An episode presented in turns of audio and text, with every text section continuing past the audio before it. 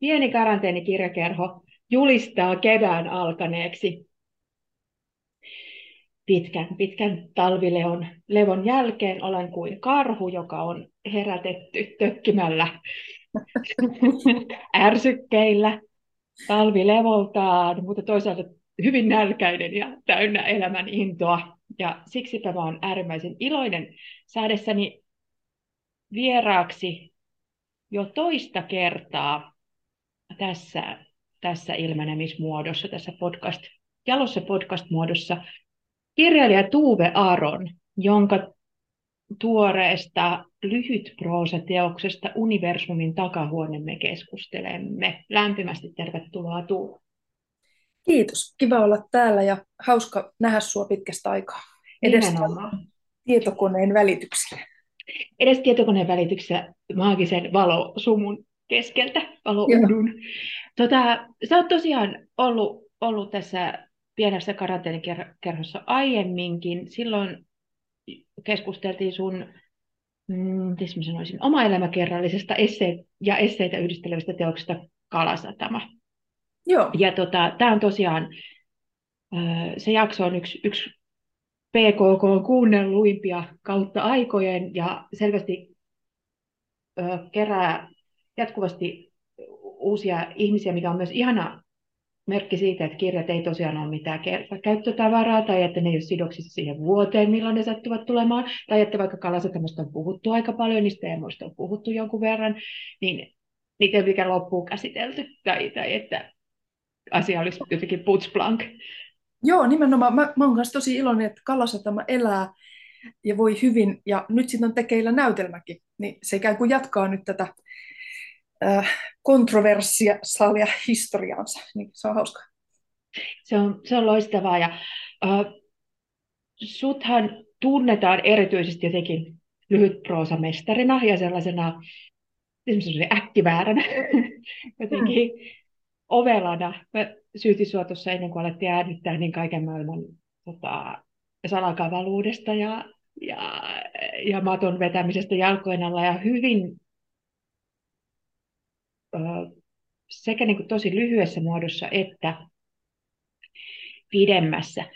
Universumin takahuoneesta lukiessa ainakin mulle tuli mieleen, että tämä myös jatkaa tosi paljon jotenkin samoissa maailmoissa kuin missä sun Kalasataman päähenkilö pyöri. Ja, ja samo, samankaltaisten ikään kuin ongelmien kanssa, mutta toisaalta vie niitä niin kuin pidemmälle ja sellainen kunnon absurdin fiktion keinoin niin kuin äärimmäisyyksiin, mutta myös jotenkin ehkä sellainen alleviivaamatta, että, että pitää olla vähän tarkkana, että huomaa, että mitä tässä nyt niin oikeasti on tapahtunut tapahtumassa tai mitä vältellään. Joo. Koetko sä, että, että sä oot jotenkin samoissa maailmoissa? No äh, tietyllä tavalla joo, tai monilla tavoilla joo. Ja sitten osittain taas äh, tämä on hyvin erilainenkin kirja, ihan jo muodonkin puolesta, mm. kun tämä on proosaa, ja nämä on fiktiivisiä äh, kertojia, ne on niin kuin monologeja, hulluja juttuja, kurkistuksia erilaisten tyyppien elämiin, mutta huumori on saman, samantapaisesti mustaa kuin Kalasatamassa. Ja sitten tässäkin on esimerkiksi sivutaan mielenterveysongelmia ja yksinäisyyttä ja semmoisia mukavia kepeitä aiheita. kepeitä aiheita. Mutta usein naurun keinoin. Että mua kiinnostaa kertojana aina just sellaiset vastakkainasettelut, että ma- ma- mahdollisimman synkistä aiheista irtoaa sitten kaikkein makeimmat naurut. Mä en tykkää sellaisesta ha huumorista, vaan ennemminkin älykkäästä ja mustasta ja ehkä just salakavalasta, mm. minkä sä mainitsit. Ja sitten taas semmoiset jutut tässä kirjassa, jotka on pinnalta niin kuin hauskoja tai kepeitä, niin sitten niissä puolestaan niin kuin usein tulee tulee joku semmoinen syvempi taso tai, tai äh, tummuus sieltä mm. alta. Semmoinen tavallaan niin kuin naurun ja itkun välinen vuoropuhelu ehkä tässä on yksi. Kyllä, kyllä. Ja toi kuulostaa niin kuitenkin tosi miten mä sanoisin, isolta jotenkin. Että et, Mm. niin kuin, et just, että miten se, miten nämä asiat toimivat ja, ja samalla myös semmoiselta, mikä varmasti musta vetoaa moniin ihmisiin ja mikä mun tekee niin kuin älyttömän suuren vaikutuksen sun tekstissä on se semmoinen, ensinnäkin toisaalta keinojen moninaisuus. Nämä ei ole, näissä taitaa olla kaikissa teksteissä, korjaa jos olen väärässä, mutta se on nyt mun lukemisen jälkeen jotenkin päällinen fiilis, että näissä on lähinnä yksi ihminen puhuu. Paitsi sitten siinä on, äh, siinä on Paitsi se sitten, viimeinen, kun ei puhu. niin viimeinen novelli on semmoinen pitempi novelli, ja siinä on tota, äh, mutta totta, siinäkin puhuu kyllä yksi ihminen, mutta siinä on siis useampi henkilö. Siinä on enemmän henkilöitä, kyllä. Siinä on enemmän henkilöitä, mutta joo, Ja ne on- nimettyjä henkilöitä, joo. Kyllä, että se on vähän erilainen, silleen perinteisempi novelli. Ja nämä muut on monet semmoisia vähän niin kuin purskahduksia ja yhden ihmisen heilahtaneita tai vähemmän heilahtaneita kokemuksia maailmasta. Joo, Kyllä. Ja tota, pituus vaihtelee ja sitten joskus on ihan niin kuin tyyliin yhdessä sivussa tapahtuu hurjasti ja, ja jotenkin niin kuin lauseen keskellä tulee käänteitä, pääset kohta lukemaan, niin mä luulen, että ihmiset pääsee, pääsee kärryille. Mutta toisaalta se on myös tuttua, jos on lukenut sua alusta asti, jolloin oli harmia lämpöpatterista, niin jotenkin sellainen niin kuin arjen ja sellaisen semmoisen ylitarkkailevan minän ongelmat on Mm. monesti näissä läsnä. Ja se on jännä, koska jotenkin tähän sun puhujaan on aina hirveän helppo jotenkin solahtaa siihen hänen näkökulmaansa, joo, kun lukee. Ja siis sillä niin kuin ihan sillä jotenkin niin kuin ekasta lauseesta, jotenkin, että sulla on, voidaan puhua jotenkin tekniikasta vielä myöhemmin tarkemmin, mutta jotenkin niin kuin näin lukijana, niin jotenkin sellainen fiilis, että, että mä todella niin kuin pääsen ikään kuin sen yleensä vähän kajahtaneen minän öö, jotenkin sen nahkoihin tai sen silmien taakse tai jotain. joo, Ja sitten niissä Joo, on joku sellainen, että, että joku tavallaan juttu ylikorostuu tai jotain. Tai sitten on just sellaista, mitä mä luulen, että moni ihan täällä arjessaan kokee nykyään, että sellaista, että alkaa vähän niin kuin sekoittua esimerkiksi koettu oma elämä ja katsottu TV tai striimit, tai just se, että koska me ollaan ikään kuin keskellä mediaa koko ajan. joo, Et nytkin, jos ihmiset kuuntelee tätä podcastia, niin mitä tapahtuu tuolla? Ollaanko me sun kavereita? Oletko yksi meistä? Osallistutko keskusteluun? Mutta siis sellaisia ikään kuin, ja ne ei ole niin kuin, mä en tarkoita siis jotenkin sellainen niin kuin psykologisesti, että ne olisi niin kuin paha asia tai jotain niin kuin Mm. sinänsä, mutta se on ehkä vain niin kuin olemassa oleva tapa joo, olla nykyään. joo, Ja sitä se tunnut tutkailevan tässä ainakin yhtenä elementtinä aika paljon. kyllä, kyllä, joo. Nykymaailman ääriilmiöt ja kokemustavat eri muodoissaan. Nyt kun sä mainitsit tuon median läsnäolon, niin mä voisin vaikka heti lukaista tässä semmoisen ihan lyhyen jutun, jossa ihan konkreettisella tasolla kertojan elämä, Mm. yö, yöelämä sekoittuu niin kuin hänen katsomiinsa, katsomiinsa asioihin striimiltä tai TVstä. Ja tämän nimi on Kun minua katsoo. Kun yönälkä yllättää, liikun hirveän nopeasti. Laukkaan jääkaapille, levitän maksamakkaraa ja siivutan kurkkua kuin pikakelauksella. Sillä illalla katsomani 20-luvun mykkäfilmit tahtovat jäädä päälle. Niissä karjavarkaat ja kadunlakaisijat ja liikennepoliisit toimivat kuumeisella teholla, ja kun minua katsoo noina aamuyön tunteina, luulisi, että olen aikaansaava ihminen ja yhteisöni tukipylväs. Pääni on pullollaan ajatuksia, ne ovat nopeita ajatuksia, kirkkaita ajatuksia, jotka tekevät minut osaksi tätä maailmaa. Teen tarpeeni ja ruokin kissan vinhaan kuin amfetamiinissa, vaikka sellaisia aineita en käytä. Mutta aamulla ajatukset ovat poissa. Haluan nukkua tulpat korvissa, kun ihmiset lähtevät töihin. Haluan katsoa sohvalla friendien ja tyttökultien uusintoja sekä tilata ruokaa Foodorasta. Kaikki tämä ja liikkumiseni sohvalta ikkunaan ja ikkunalta takaisin sohvalle tapahtuu sanomattoman hitaasti, slow motionilla, aivan kuin minulla olisi vauhdilleni vuorokausi kiintiö. Niin se varmasti onkin. Kaikelle on tässä elämässä kiintiö. Vauhdille, väsymykselle ja sille, kuinka paljon yksinäisyyttä kestää. Kiitos. Tämä on jotenkin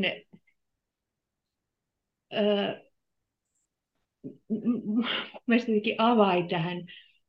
Tämä novelli esiintyi siellä jossain varmaan keskivaiheen loppu jälkeen, eli enemmänkin kokoelman loppupuolella, mutta tota, mielestäni tämän tapaiset tekstit jotenkin äh, vie tosi taitavasti sinne johonkin siihen maailmaan.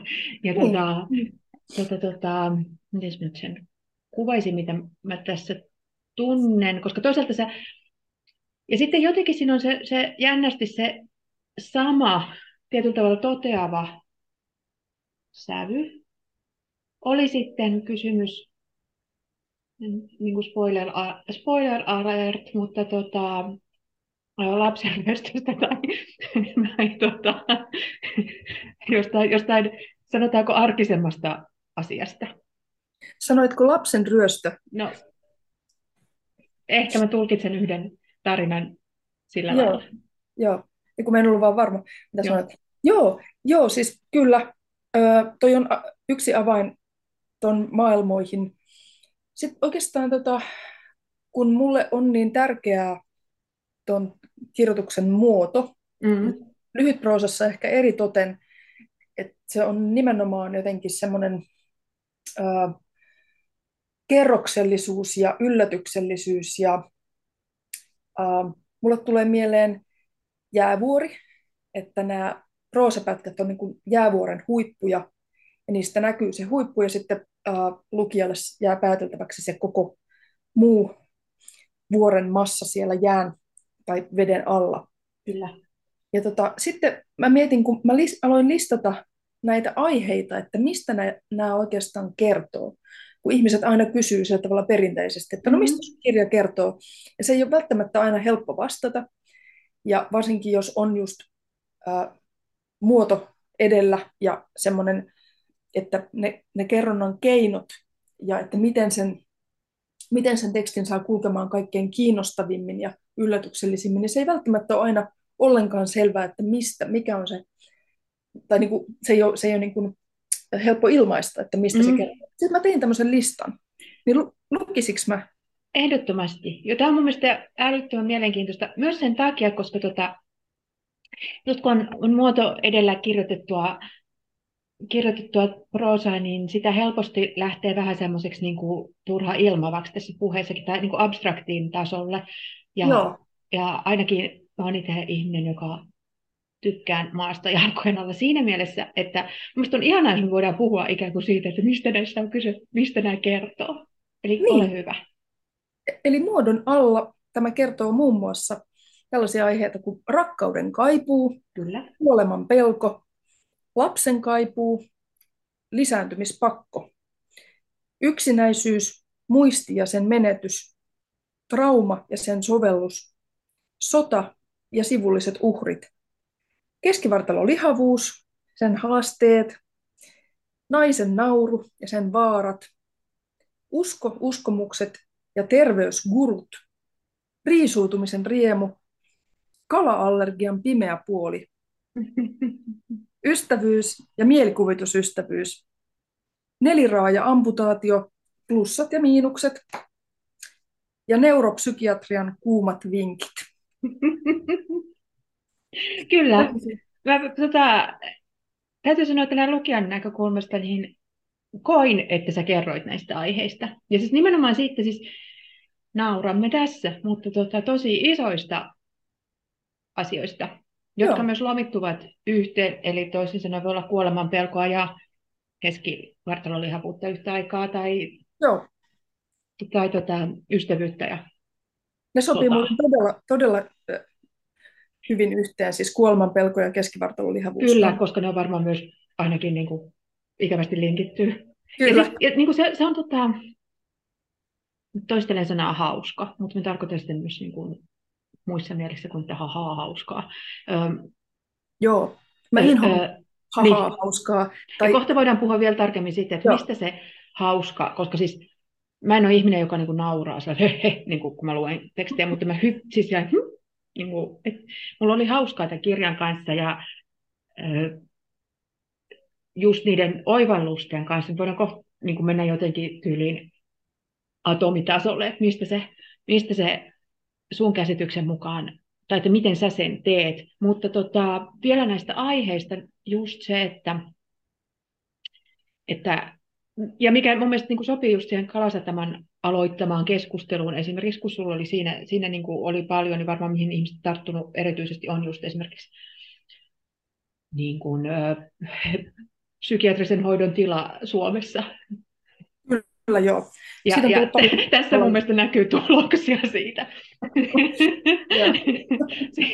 ikään kuin ö, elämässä elämässä, tai, tai että voidaan ajatella, että, että just, mulla tulee jotenkin sellainen olo, että, että on yksiöitä tai on erilaisia asuntoja ja sieltä löydämme näitä sun puhujia. Ja osa saattaa näyttää olevan ihan fine ulospäin ja tekevät töitä ja kaikkea tämmöistä, mutta jotain niksahtaa. Joo, Ehkä. kyllä, kyllä. Niksahdukset on näissä yleisiä ja ymmärrettäviä. Että kyllä. jotenkin siinä Kalasatamassa, kuten, kuten tässäkin universumin takahuoneessa, mun näkökulma mielenterveys potilaisiin tai mielenterveysongelmista kärsiviin ihmisiin on, on hyvin empaattinen. Mm. Ja semmoinen, no se on osittain omakohtainen, ää, ja se on semmoinen jotenkin, että juuri heitä tai meitä pitäisi kuunnella, koska se kokemusasiantuntijuus on on tärkeä. Kyllä. Ja että jotkut, jotkut virastoihmiset tai tota, byrokraatit ei, ei siitä tiedä sillä tavalla kuin sitten ihan itse näissä, näissä ö, rakenteissa tai pyörityksissä mukana olleet ihmiset, joita on, on paljon omissa ystävissäni ja tuttavissani ja sitten jotenkin usein, usein ovat herkkiä ihmisiä, olemme herkkiä ihmisiä, jotka reagoivat sitten vähän eri tavalla niin kuin tämän Kyllä. maailman ja yhteiskunnan uh, menoon. Ja nyt tällä hetkellä nyt varmaan kaikki, kaikki on jonkinlaisessa stressissä, olipa taipumusta mielenterveyden horjumiseen tai ei, kun on niin paljon, paljon tota, on sota ja, ja muita, oli korona ja on tuleva lama ja kaikkea tämmöistä. Mutta tota, joo, joo. joo mutta niin. sitä mä mietin myös, että ihan kun tässä tulee niin kuin fiktion öö, hyödyt, hyödyt jotenkin ulosmitattua, koska monesti myös se, mikä itseäni häiritsee mielenterveyskeskustelussa on se, että jos siitä puhuu ikään kuin kokemusasiantuntijat, niin ne hyvin harvoin on niitä, jotka on ikään kuin sen sairauden syövereissä vaikka. Tai, mm. tai mm. Tota, siinä on aina, tai hyvin usein semmoinen jonkunlainen kuitenkin niin kuin voittokertomus tai, tai mm. toimin näin ja masennukseni on ohi. Ja jotenkin niin kuin semmoinen, että siinä niin kuin ikään kuin päästään eroon siitä, on päästy irti siitä jutusta. Ja sitten päinvastoin näissä sun tarinoissa, jotka siis ei sun kaikki kerro, kerro niin kuin, vakavista mielenterveyshäiriöistä, mutta toisaalta se raja myös, niin kuin, se näyttäytyy, että kuinka niin kuin, jotenkin ohut se on ikään kuin normaalin tai sanotaanko yhteiskuntakelpoisen ja, ja sitten sellaisen, jolla on niin kuin, tosi vakavia ongelmia välillä. Tai että voiko sitä mm. edes niin välttämättä määritellä aina, ellei se sitten niin aina niin. jotain tekoja. Ja sitten, jotenkin, niin, että niin, jotenkin tämä jos... kärjist, kärjistäminen ja näiden, niin kuin, mutta kuitenkin heidän, he ovat hyvin sympaattisia, niin kuin aikaisemmin sanoin just että samastumisesta. Että tässä on niin kuin jotenkin, tässä on jokaisen näiden puhujan puolella niin kuin melkein automaattisesti. Joo. Mikä on mun mielestä jännä ilmiö. Mä oon just toiseuttamista vastaan. Ja sit mä en oikein tiedä, että mitä se normaali oikeastaan mm. on. Näissä kaikissa on, on hulluja piirteitä ja on masentuneita osia ja on kaikenlaisia pelkoja. Ja se on ihan se on niin kuin hyväksyttävää ja sen, sen kanssa voi elää. Ja sitten tämmöiset jutut, vaikka tämmöisten juttujen kirjoittaminen on mun mielestä osittain jotenkin sen maailman avaamista. Ei, ei niin kuin, mikä se sana on, niin kuitenkin, ei terapiakirjoittamisen mm. merkityksessä ollenkaan, vaan pikemminkin vaan semmoisen näkökulman laajentamisen. Joo. Meitä todellakin on moneksi ja monenlaisia näkökulmia, ja ne kaikki voi olla joko hauskoja tai kamalia ja samaan aikaan. Mm. Niinpä, kyllä. Sa- samaan aikaan hauskoja ja kamalia. Ja just se, että sä näytät sen maailman sun henkilöiden silmin, etkä selitä, mikä varmaan tekee tästä niin, niin Joo. sekä jotenkin äärimmäisen hauskaa luettavaa, mutta myös jotenkin sellaista niin paljon erilaisia, just näkökulmia avaavaa. Mä en tiedä, ehtikö mulla edes herätä hirveästi ajatuksia vai tuliko enemmänkin sellaisia, ja se ei välttämättä, mä luulen, että meillä on myös tapana vähän niin kuin, käsitteellistä ja ajatella liikaa. Et joskus niin. voi olla ihan hyvä vaan niin kuin katsoa toisesta kulmasta. Mä oon, joo, äh, mä oon kuullut, ehtinyt kuulla kiva äh, valistunutta palautetta tästä kirjasta, niin moni on sanonut just sitä, että ensi lukemalla ne, ne vaikuttaa yhdeltä, yhdenlaiselta, toisella lukemisella no, toisella ja kolmannella taas kolmannelta. Että siinä tulee, ja se on mun mielestä kiva kuulla, että siinä on niin paljon kuitenkin erilaisia tasoja, ja just se semmoinen, niin kuin, että hauska onkin kamalaa ja kamala onkin hauskaa, ja sitten toivottavasti niin kuin se, että sen jäävuoren huipun alta alkaa sitten vasta sen tekstin lukemisen jälkeen ää, avautua ne syvemmät merkitykset. Että näistä mikään näistä teksteistä ei ole mun mielestä semmoinen, jossa olisi vaan se yksi haha, hauska taso esimerkiksi. Mm. Ei ole. Jo, ihan siis niin kuin parilla lukemisella, niin jotenkin just kuten sä sanoit, niin tavallaan ne roolit vaihtuu, että, että hauska teksti onkin jotenkin järkyttävä ja toisinpäin. Ehkä. Joo, joo. I, joo. Kiva. Tota, jos mietitään ihan tätä tekstin ja muodon hiomisen ja jotenkin se rytmittämisen, mikä mun mielestä on myös jotenkin super tärkeää, mm. varsinkin lyhyt proosassa. Joo, kyllä on. Niin, niin äh, onko, se, onko se sulle jotenkin hyvin, niin kuin, miten mä sanoisin, luonteva tapa kirjoittaa ja ajatella, vai äh, esimerkiksi jos viittaat niin kuin, tai vertaat tota, erityyppisen tekstin tekemiseen, kuten vaikka Kalasatamassa oli myös semmoisia ikään kuin pidempiä jaksoja ja mm-hmm. vähän niin kuin kuvailevampaa enemmän. Joo. Vaikka siinäkin näkökulma tiiviisti ja mun mielestä ansiokkaasti niin kuin jotenkin, että ei oleteta ihan hirveästi siitä, että mitä muut ajattelee, vaan että se on niin kuin mm. minän.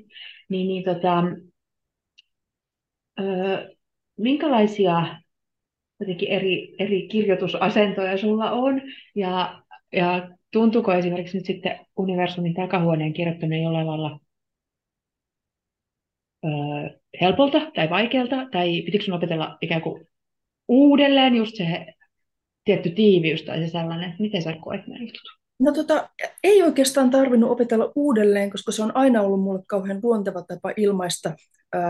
novellit on aina ollut mulle läheisiä lukijana ja kirjoittajana. Se on jotenkin hieno laji. Mm-hmm. Kitey, semmoinen ajatuksen kirkkaus ja kiteytyksen taito on siinä, niin kuin sitä vaaditaan, kun taas romaanissa välttämättä ei useinkaan. Se, se nielee sisäänsä niin paljon löysääkin, mutta mm. novellissa mm. saa olla mitään ylimääräistä, ja sitten nämä on vielä erityisen lyhyitä useimmat. Siinä on muutamia perinteisiä pituisia novelleja, mutta suurin osa on tämmöisiä lyhyitä. Ja mä aloitin silloin 99 vuonna tosiaan Harmia lämpöpatterista kirjalla. Ja mulle tuli semmoinen tunne, että nyt kun mä oon melkein 25 vuotta ollut tässä kirjailijana, että, että tuntui luontevalta palata. Joku ympyrä sulkeutui siinä, että sitten pikkusen samantyyppistä absurdiin taipuvaa ää, ja hulluja tyyppejä ää, yhdistelevää proosaa, jossa rytmi, muoto, yllätyksellisyys, nauru, odottamattomat assosiaatiot on kaikki yhtä tärkeitä kuin se varsinainen aihe. Eli tämä muistuttaa mun mielestä sitä mun ensimmäistä kirjaa siinä mm. mielessä. Ja tota, sä kysyit tuosta luontevuudesta, niin joo, nimenomaan tämän kirjan tekeminen tuntui luontevalta ja samaan aikaan kun ne aiheet saattoi olla synkkiä, että mä saatoin olla vaikka synkissä ajatuksissa miettiessäni Ukrainan sotaa tai miettiessäni jonkun äh, sivullisen uhrin, naispuolisen uhrin asemaa, niin samaan aikaan mulla oli semmoinen kiihkeä äh, kirjoittamisen ja tulemisen, semmoinen niin kuin tekstin tulemisen tila päällä. Ja se toivottavasti näkyy tässä kokoelmassa, että kaikki, kaikki teksti on syntynyt kohtuullisen helposti, vaikka, vaikkakin niin kuin pitkien ajatusten, ajatusprosessien tuloksena. Ja monet näistä on syntynyt yöaikaan, että yö on semmoista ihmeellistä luovaa aikaa mulle.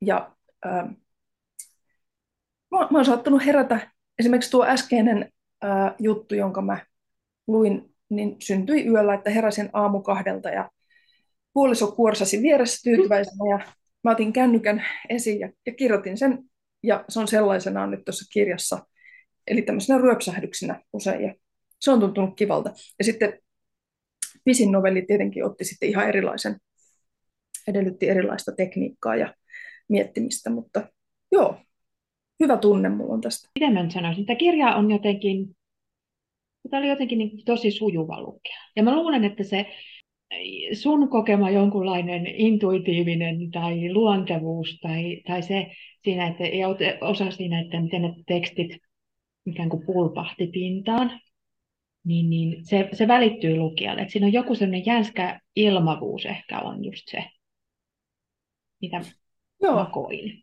Kiva, Et, kiva kuulla. Mm. Et, ja siis nimenomaan se, että ristiriitat, kun puhutaan niin kuin hyvin painavista aiheista ja liikutaan niin kuin oikeasti elämän ja kuoleman kysymyksissä.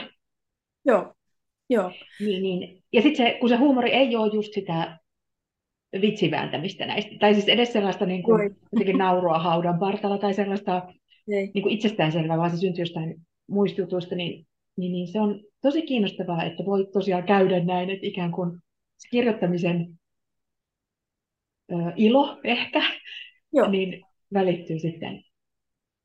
No mä oon iloinen, että, että se toimii näin, koska todella kirjoittamisen ilo tähän, tähän on liittynyt vahvasti.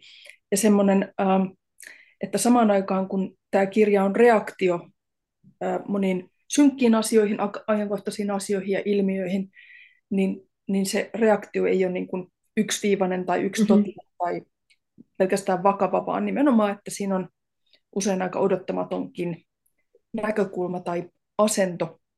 Ja mä tykkään puhua asennoista sekä, sekä kirjoittajan asennosta että lukijan asennosta, että mistä asennosta vaikkapa joku nauru syntyy. Että kun nykyisin puhutaan paljon, ja mäkin olen äh, aika tuskastunut monen muun tavoin sellaiseen äh, väärin, jatkuvaan väärin ymmärtämiseen, joka liittyy osittain tähän tämmöiseen poliittiseen korrektiuteen, joka on tietyissä piireissä vallalla jotenkin semmoisessa väärässä muodossa, että samaan aikaan kun mäkin olen ilman muuta hyvien tapojen ja kunnioittamisen ja ihmisten vähemmistöjen kunnioittamisen ja kaiken tällaisen puolella ilman muuta, niin samaan aikaan tuntuu, että siinä menee niin paljon lapsia pesuveden mukana, että sitten semmoinen mm, hyvä, hyvä huum, humanistinen huumori tai jostain sellaisesta asennosta tehty, su, suunnattu nauru menee niin kuin hukkaan tämmöisessä äärimmäisessä poliittisen korrektiuden vaatimuksessa. Ja näissä munkin jutuissa on jotain, ihan varmasti jotain kohtia, joita tietyt piirit eivät ehkä hyväksyisi. Siellä on jopa N-sana mainittu yhden kerran, tosin tämmöisen dementoituneen 80 mummon mielikuvituksessa tai muistoissa, mutta on kuitenkin. Niin mä jo mm. nyt mietin sitäkin, että että reagoiko siihen. Sisältövaroitus. Sisältövaroitus, aivan. Kaikesta pitäisi nykyisin olla sisältövaroitus, mutta Mutta joo, että tämmöinen asennon, että kun katsoo vaikka stand-up-komediaa, joka on mulle rakas laji, siis katsojana, ää, niin se, että se ää, koomikko voi heittää ää, näennäisesti aivan kauheaa, hirveää, ää, epäkorrektia läppää, mutta siinä, siinä vaaditaan niin kuin median lukutaitoa ja sen lajityypin tuntemusta ja niin kuin tämmöisten äh, no, äh, huumorin historiankin tuntemusta ja vaikka mitä ehkä. En mä tiedä, tarvitaanko niitä. Voisin tässä kohtaa lukaista sen lyhyen jutun tästä aiheesta. Eli... Kyllä. Mutta entä moniäänisyys? Paavo ja Guntram ovat tunnettuja kulttuurihenkilöitä, joilla on 5-7 riitaisaa avioliittoa takanaan, ja he määrittävät, mikä on kulloinkin in tai out. Toinen heistä on puoli kuuro ja toinen änkyttää pahasti. Ja tämän vuoksi heidät tulee kutsua joka paikkaan, eikä heitä saa koskaan sulkea keskustelusta ulos. Kun järjestin säijeteoria väitökseeni perustuvan runokirjani Säikeitä, ah, gravitas, julkaisutilaisuutta, mietin, miten voisin jättää kutsumatta Paavon ja Guntramin, mutta en keksinyt. Paavo saapui, rohmusi lautaselle niin paljon tofuseessar salaattia ja miniblinejä kuin pystyi, ja istuutui pöydän päähän viinipullojen viereen. Kantavalla baritonillaan Paavo teki huomioita teokseni moninaisista heikkouksista, ja kaikki kuuntelivat kohteliaasti, sillä hän ei olisi kuitenkaan kuullut mahdollisia vastalauseita. Puraskeltuaan kirjani palaseksi ja oksennettuaan ne ulos, Paavo tyhjensi lasinsa ja röyhtäisi. Mutta entä moniäänisyys? Yksi rohkea kysyi. Sehän luo kirjaan kaivattua ristiriitaa. Paavo iski nyrkin pöytään. Äänitys kuuluu niille hemmetin audionikkareille ja minähän en äänikirjoja kuuntele. Kuntram saapui tapansa mukaan myöhässä ja pelkkiin tervehdyksiin kului vartti. Mm, mutta miksi kutsuit näitä tylsimyksiä, hän tiukkasi. Keskinkertaisia diletantteja. He, jotka kaipasivat Paavon suosiollista katsetta, asettuivat hänen läheisyyteensä ja alkoivat huutaa kohteliaisuuksia. Upea se kolumnisi taidelehdessä, nuori runoilija karjui. Mieluummin Rieslingiä, Paavo ojensi lasinsa. He, jotka halusivat Guntramin huomiota, puhuivat hyvin hitaasti tehdäkseen tilaa änkytykselle, josta oli muodostunut hänen tavaramerkkinsä. Jos joku pälpätti liian nopeasti eikä Guntram ehtinyt mukaan, hän muuttui kalpeaksi, alkoi tuijottaa eteensä kauhistuttava katse silmissään, ja kyseinen moottoriturpa joutui pohtimaan mahdollisuuksiaan taiteen saralla.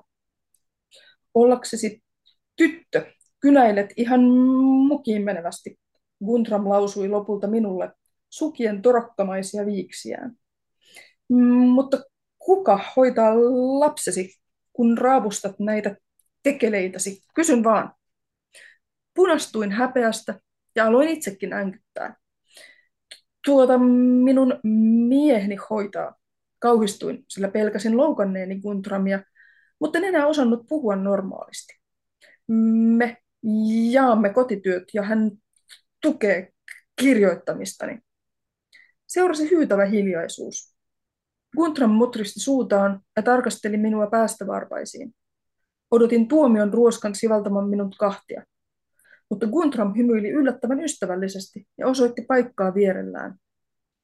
Ymmärrän, mitä puhut, tyttö, joskin miehesi kuulostaa kastraatilta. Siinä samassa kaikki muutkin alkoivat esittää näkemyksiään änkyttämällä. Intersektionaalisuus on vanha vitsi. Eikö enää mitään saa sanoa? Rodusta on jankutettu jo tarpeeksi. Guntram soi suopeita hymyjä ympärilleen. Juhlatilan täyttivät kovaääninen änkytys sekä vielä äänekkäämmät huudot, jotka suunnattiin keskivahvaan juopumistilaan päässeelle Paavolle. Mitä enemmän hän joi, sitä huonommin kuuli. Koska olin itsekin päihtynyt ja koska Guntram oli hymyillyt minulle, kiljuin Paavolle, olet keskinkertainen ja säälittävä vanha pieru, jolla ei ole ollut relevanttia sanottavaa moneen vuoteen. Paavo tuijotti minua. Sitten hän kahmaisi kiinni rinnoistani ja huokaisi. Keskinkertainen. Niinpä oletkin. Korkeintaan viitonen. Eikä se, että laitoit meille vuoteen, vaikuta runoarviooni. Mutta olkoon nyt tämän kerran, jos tarjoat myös Malbeckia. Taksi! Kiitos. Tämä tota, on mielestäni mainio, mainio kuvaus kulttuurielämästä. Tota, Tunnistat varmasti tyypit. Tunnist, tunnistan ja tunnistan niin kuin jotenkin sen dynamiikan. Joo. ensinnäkin se, näille niin kuin sietämättömille heppuille tässä niin tota, tehdään valtavasti jotenkin tilaa ja heitä kunnioitetaan suuresti ja sitten niin jotenkin se menee niin Joo. absurdiksi. Joo. Mietin tässä muuten sellaisia asioita, tota, kirjallisuuskeskustelussa me on taas viime aikoina puhuttu tai haluttu yrittää puhua jostain siitä, että kuinka esimerkiksi kukin puhuja itse on Nero ja muuta ei oikein ole, mm. niin, niin öö, mä mietin myös sitä, että, että jotenkin niin kuin, mutta entä moniäänisyyttä ja, ja sukupuolta ja kaikkea sitä ja niin kuin queer öö, näkökulmia ja kaikkea intersektionaalista. Et, et niin kun, sit kun sitä ikään kuin on, kuten vaikka sun teoksissa ikään kuin sisääntunnettuna, mm. niin, niin ö, onko se myös vähän silleen, että osaako jotenkin ö, ja sitten sit samalla jotenkin sulla on sellainen tapa tietyllä tavalla kun sä et selitä, niin sit sä et myöskään jotenkin niin kuin julista mitään. Joo. Tai Joo. osoita minkälaisia, kauheasti semmoisia, niin kuin, miten sanoisin, moraalisia kantoja näiden niin. sun tyyppien esimerkiksi tapaan olla. Et, ja sitten niin kuin monesti näissä tapahtuu ehkä just sitä niin kuin ohittamista, niin kuin tässäkin tämän ikään kuin joka olisi pitänyt olla tilaisuuden, tai minä puhuja, joka olisi ollut niin kuin tilaisuuden tähti, niin. niin jää näiden Guntram ja Paavon jalkoihin jollain lailla. Niin... Ja se on mun mielestä hyvin kuvaava, kuvaavaa niin kuin just jotenkin näissä asioissa. Niin onko sulla, tuliko, siis tämä oli nyt jonkunlainen asia, mikä tuossa sua kuunnellessa myös nousi, tai joku sellainen asia, mistä mä haluaisin puhua, mutta mä en tiedä, miten mä kysyisin. Niin heräsikö tästä jotain ajatuksia? No ainakin se, että mä vierastan kyllä julistamista ja semmoisia kiveen hakattuja väitteitä, että pikemminkin ehkä semmoinen iloinen provosointi ja äh, perusteltu äh, kritiikki kiinnostaa ja sitten usein just huumorin välityksellä niin, että ne ei ole sellaisia otsarypyssä hmm. julistettuja, vaan niin kuin sä sanoit, niin kuitenkin sisään kirjoitettu. Mun kirjoissa on sisään kirjoitettuna joitain asetuksia tai asentoja tai ajatuksia elämästä, vaikkapa fem, feministinen kierre aina. Ja, ja tietenkin ö, lesbona, en sano, että olen queer-ihminen, koska en ole queer-ihminen, vaan olen lesbo. Ja en oikein tiedä, mitä, ne, mitä kaikkea ne queer-ihmiset nykyisin onkaan. Ja kuulunko minä enää edes heidän joukkoonsa, mutta joka tapauksessa niin semmoinen näkökulma on siellä sisällä, ja, ja äh, ihmisten oikeudenmukainen kohtelu ja tasa-arvo ja tämmöiset niin kuin itsestäänselvyyksinä, mutta, mutta sitten se, se tyyli ja mm. keinot, keinot kertoa kaiken maailman ilmiöistä näiden, näiden, äh, näiden asioiden ympärillä, niin on mun mielestä kiinnostavampia kuin sitten se julistaminen.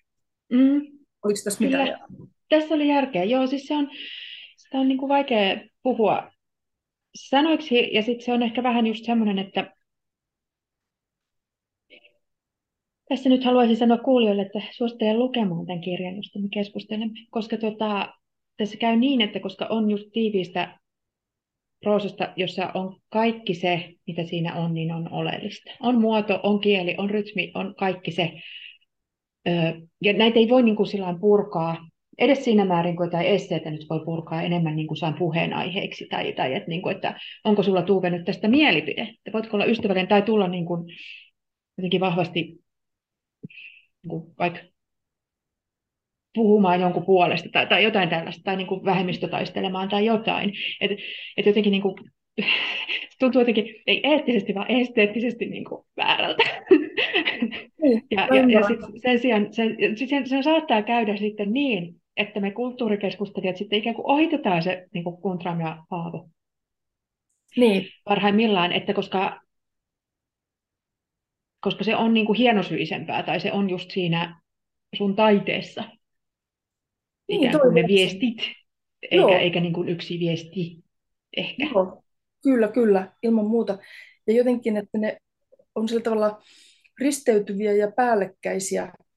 Ja esimerkiksi vaikkapa tämmöiset stereotyyppiset sukupuoliroolit, vaikkapa ne tulee esimerkiksi useammissa tarinoissa esille, mutta ei siinä muodossa, että sanoisin, että stereotyyppiset sukupuoliroolit niin, Tarkastelen tässä stereotyyppisiä sukupuolirooleja, joo. Että tai että ne ihmiset pelastuisi, jos ne pääsisivät niistä irti tai jotain tällaista. Joo, ei. Ja sitten niin kuin, ähm, eri ikäisten ihmisten kokemus ja just vaikkapa muistamiseen ja muistin äh, haurauteen liittyvät asiat, mä mietin tässä taas näitä aiheita, niin ne ei tule niinkään äh, missään nimessä suoraan, että nyt käsittelen tässä mm-hmm. vaikka Alzheimerin taudin seurauksia tai sosiaalisia äh, tota, merkityksiä, vaan että se, se on siinä taiteessa, niin kuin sä sanoit, että Kyllä. Siinä, saa, siinä jää lukijalle aika paljon tulkinnan varaa, mutta sitten mä en myöskään, mä en pidä näitä vaikealukuisina siinä mielessä, että, että joskus vaikkapa jonkinlainen tietynlainen runous tai tietynlainen teksti saattaa olla sellaista, että se, siitä ei saa mitään selvää, kun se on niin vaikeaa, niin mun mielestä nämä on kyllä aika sillä tavalla ymmärrettäviä myös, että ne voi ymmärtää yhdellä tasolla tai toisella ja kolmannella. Kyllä, kyllä. Mä olen yrittänyt joskus tota, jotenkin matkasarnata lyhytprosan puolesta, just siinä, että sehän on niin tämmöinen lukijalle niin tämmöinen niin kuin panostuottosuhde loistava, että luet lyhyen tekstin. Tässä on esimerkiksi 200 sivun juttuja, joihin mahtuu koko maailma.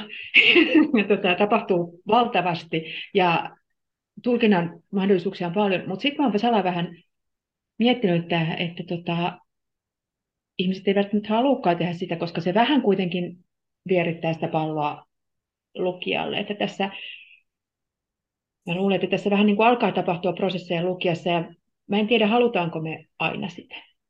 Että no, meissä tapahtuu no. asioita, vaan halutaanko me vaan niin kuin olla jossain esimerkiksi tekstimassan keskellä, koska se on turvallista ja aika mukavaa. Ei kun mun mielestä meidän pitää haluta sitä palloa meidänkin nurkkaan.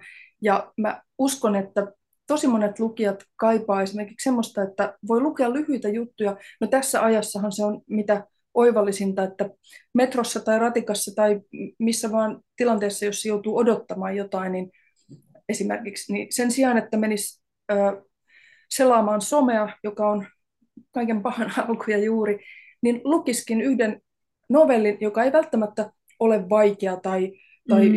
Kauhea haaste, mutta se voi herättää ajatuksia, se voi olla hauska, se voi olla mitä vaan. Ja esimerkiksi tämä universumin takahuone on esineenä siitä kiva, että se, se mahtuu tuohon etutaskuun. Se on suunniteltu, että sen voi ottaa metromatkalle. Kovarista. Joo. Joo. Ja kiva, kivan näköinenkin kirja. Niin, tota, kyllä. Niin kyllä lyhyt proosa sopii tähän aikaan musta erinomaisesti. Joo, mä sitten kyllä ihan samaa mieltä, että niinku, ja varmasti moni, moni tota, nytkin tätä kuuntelevaa ymmärtää lajin hienouden. Ja onneksi jotenkin musta tuntuu, että olisiko vähän jopa semmoista lievää, jopa tämmöistä niin tältä meidän median puolella tiettyä renessanssimaista kiinnostusta no, ja just se jotenkin sen niin kuin tiiveessä paketissa niin paljon. Ja, ja nimenomaan se, että mitä sä sanoit tuossa, että sen sijaan, että lukee vaikka jonkun päivityksen tai jonkun uutisen tai niin kuin pahinta kaikesta sanomalehtikolumnin, joissa on yleensä niin kuin valmiita ajatuksia ja sellaisia ja yleensä ne ajatukset on niin banaaleja, että meistä jokainen on ajatellut ne jo viisi päivää sitten, jolloin niin. ne niin kuin tarjoaa vaan sen, että kyllä, juuri näin, olen samaa mieltä. Niin, niin. lukeekin novellin ja sitten just, just me ollaan puhuttu tässä koko, koko tota keskustelun ajan ja mä oon kiemurtelulla niin osoitellut, että kuinka asento vaihtuu jatkuvasti. Ja, ja, ja se voi olla myös hirveän onnellista niin kuin lukijalle. Mä tulin tästä niin kuin äärimmäisen hyvälle tuulelle tästä kirjasta, siis ottaen huomioon, että siellä on tosiaan tota Alzheimerin tautia ja lähialueiden sotaa, niin, niin, ja natseja ja kaikkea. Joo. kaikkea ikävää ja, ja ohitetaan ja, ja sinne henkilöille ei välttämättä käy mitenkään niin kuin hyvin tai me emme välttämättä tiedä, että mitä on käymässä, mutta kaikenlaista on sattunut.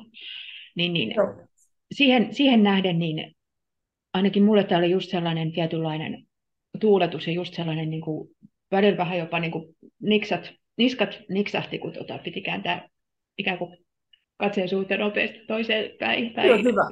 Toi on tosi hyvä. Se, se on tosi hyvä.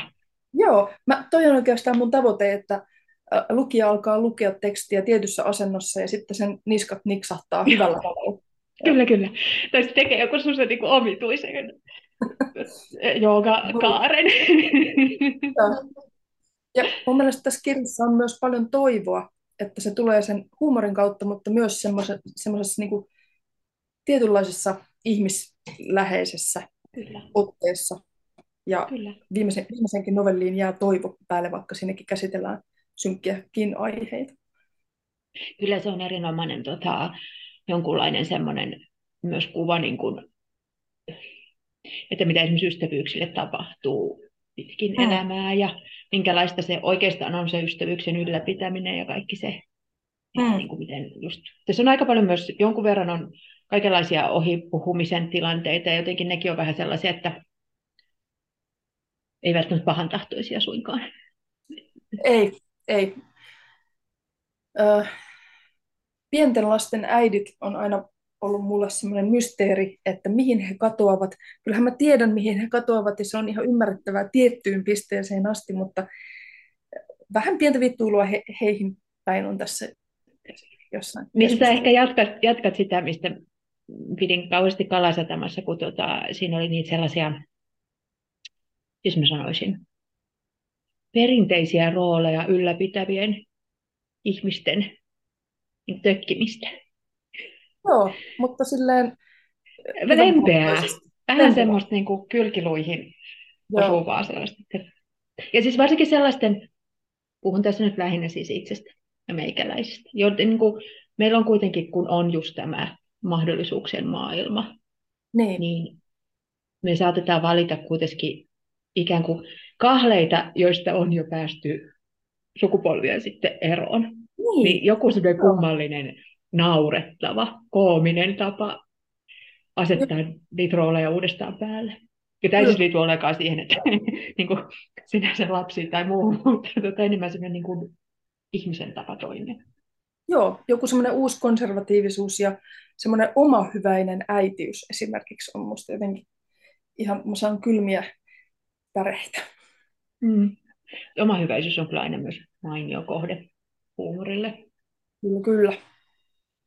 Ja sitten mä luulen, että myös, että ainakin kun mä sanoin sinulle tuossa alussa, että tosiaan mä samastuin näihin, on helppo samastua tällaisiin, miten mä sanoisin, mielenterveyden äärilaidalla kiikkuvien mm. ihmisten olemiseen, niin siinäkin mielessä mä suosittelen että myös kaikille, jotka ovat aina kokeneet olevansa hirveän normaaleja. Ja jotenkin, niin kuin, että asiat on mennyt, asiat on mennyt niin kuin on suunnitellut. Niin ehkä tämä voi antaa sen kurkistusluukun Joo. johonkin muuhun. Kyllä, ehdottomasti. Mulle se on hyvin, hyvin vaikea kuvitella sellainen tila, mm. että Mä luulen, että meille molemmille. Mutta, mä luulen, mutta mulla on oletus, että sellaisia ihmisiä on pakko olla. Niin. Joten tota, tämä on tämmöinen niin kuin, avain ymmärtämiseen. Eli nyt me päästään, Tuve Aaro, sun kanssa niin kuin suureen julistukseen, mikä on mielestäni hyvä tapa aloittaa ö, sellaisen kirjapodcastin, joka vihaa suuria julistuksia. Ö, kausikirjailijan kanssa, joka vihaa suuria julistuksia tai kaihtaa niitä, niin, niin julistetaan suuresti, että tota, ensinnäkin kirjallisuudella on taas selkeästi tehtävä. Kyllä. ja, tota, ja mun mielestä lähes jokaisen moraalinen velvollisuus on lukea lyhyt proosaa.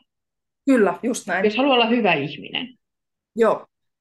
Se on oikeastaan hyvän ihmisen tärkein kriteeri, että lukee lyhyt proosaa. Kyllä mun mielestä se on niin kuin ensisijainen. Joo. Eli, ja ehkä sitten kannattaa, koska ei ole lukenut lyhyt proosaa, ellei kerro sitä somessa, niin mä ehdotan, että aloitetaan semmoinen, että nyt kaikki tämän kuulet, lukekaa lyhyt proosaa ja tulkaa hyviksi ihmisiksi sitä kautta. Ja aloittakaa, olemme jo. Aloittakaa kirjalla Universumin takahuone ja jakakaa sitä kaikille. Kyllä, kyllä. Hyvä. Eiköhän se ole sillä selvä. Suomi nousuun myös sitä kautta. Suomi nousuun. Kiitos. Kiitos tästä. Kiitos sulle. Ja iloista kevättä. Kiitos samoin.